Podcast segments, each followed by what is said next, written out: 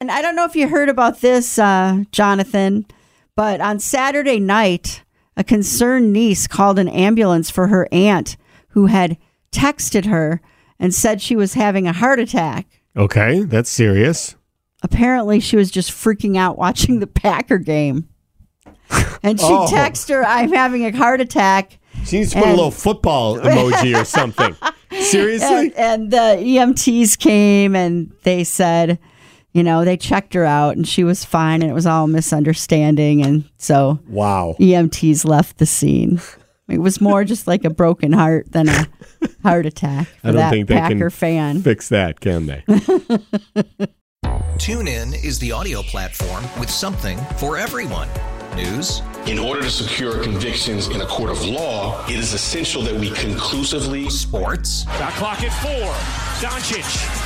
The step back three. You bet. music, You set my world on fire.